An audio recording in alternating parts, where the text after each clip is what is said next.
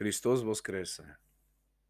Dnes, v útorok po nedeli Antipaschy, slavíme sviatok a spomienku svätého hieromučenika Artemona. Bol kňazom v, da- v Laodicei v časoch cisára Diokleciana. Pred sudcom učiteľom o sebe takto povedal. Volal, volám sa Artemon, otrok môjho Krista Boha. 16 rokov bol čtec a čítal knihy chráme môjho Boha. 28 rokov som bol diakon a čítal som Svete Evangelium. 33 rokov som naplnil ako prezbiter učiac ľudí a smerujúc ich na cestu spásy pomocou Krista. Sudca ho priviedol do chrámu pohanského, kde žreci zvlášť chovali veľké hady, zasvetené ich Bohu. Všetci si mysleli, že hady Artemona pohryzú. No on sa prežehnal a mocou svätého kríža prikoval všetky hady k zemi, takže sa nemohli ani pohnúť.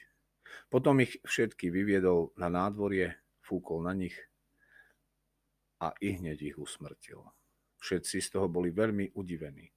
Hlavný žrec toho pohanského chrámu, vidiac tento zázrak, padol pred Artemonom na kolena a zvolal Veľký je kresťanský boh a mučeník ho pokrstil ešte s ďalšími jeho priateľmi. Ale zlý sudca zostal vo svojej zlobe úporný a mučil starca Artemona rôznymi mučeniami. Raz keď ho chcel hodiť do vriacej smoly, sám sa vrhol z konia rovno do nej a spálil sa. Boli videné dva orly, ktoré ho napadli, zodvihli z konia a hodili do smoly. Svetý Artemon bol na určitý čas oslobodený, sprevádzaný svojimi dvojmi dvomi obľúbenými jeleňmi a učil ľudí. Avšak napokon bol chytený a sťatý v roku 303. Jeho duša sa presídlila do Božieho kráľovstva, kráľovstva Krista, nášho Boha, ktorému svätý Artemon verne slúžil.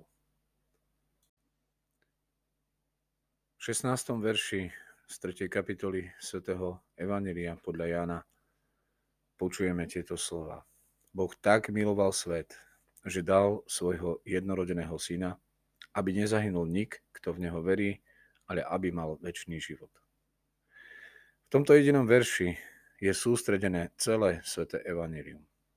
Pravá láska nie je nečinná a sebestačná, ale naopak je aktívna a privádza ostatných do Božieho kráľovstva. Boh tu predkladá model skutočnej lásky základ všetkých vzťahov. Pokiaľ niekoho skutočne miluješ, budeš ochotný zaplatiť veľkú cenu, aby tvoja láska mohla byť opetovaná. Boh zaplatil tú najväčšiu. Dal seba samého, život svojho syna. Zaplatil najvyššiu možnú cenu. Ježiš vzal na seba náš trest, zaplatil za naše hriechy a daroval nám nový život ktorý si vydobil vlastnou smrťou. A my sme pozvaní odovzdávať ostatným túto dobrú zväzť o Ježišovi Kristovi. A to s rovnakou láskou ako On. A my sme pozvaní dnes ochotne vzdať sa svojho pohodolia, svojho bezpečia, aby ostatní mohli prijať jeho lásku spolu s nami.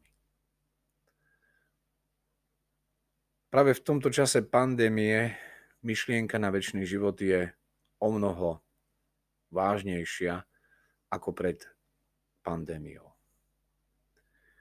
Hoci myšlienka na väčší život odrádza, väčší život nie je iba akýmsi predlžením toho úbohého a smrteľného ľudského života.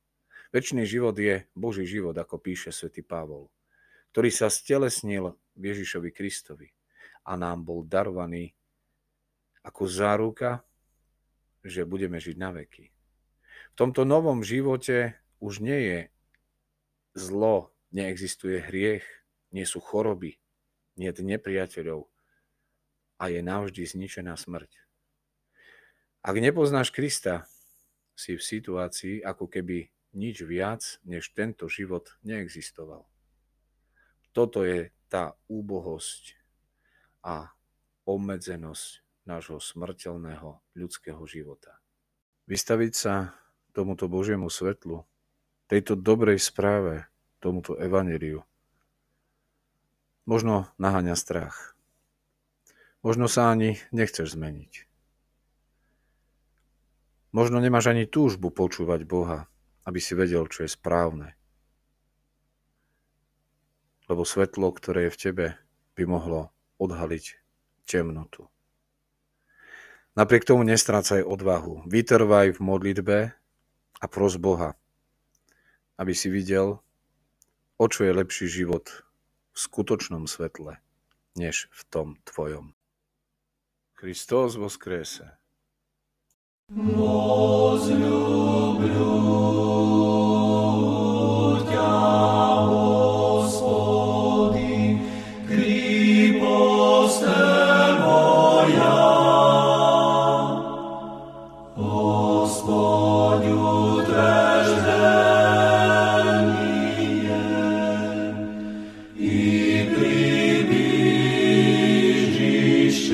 Israel.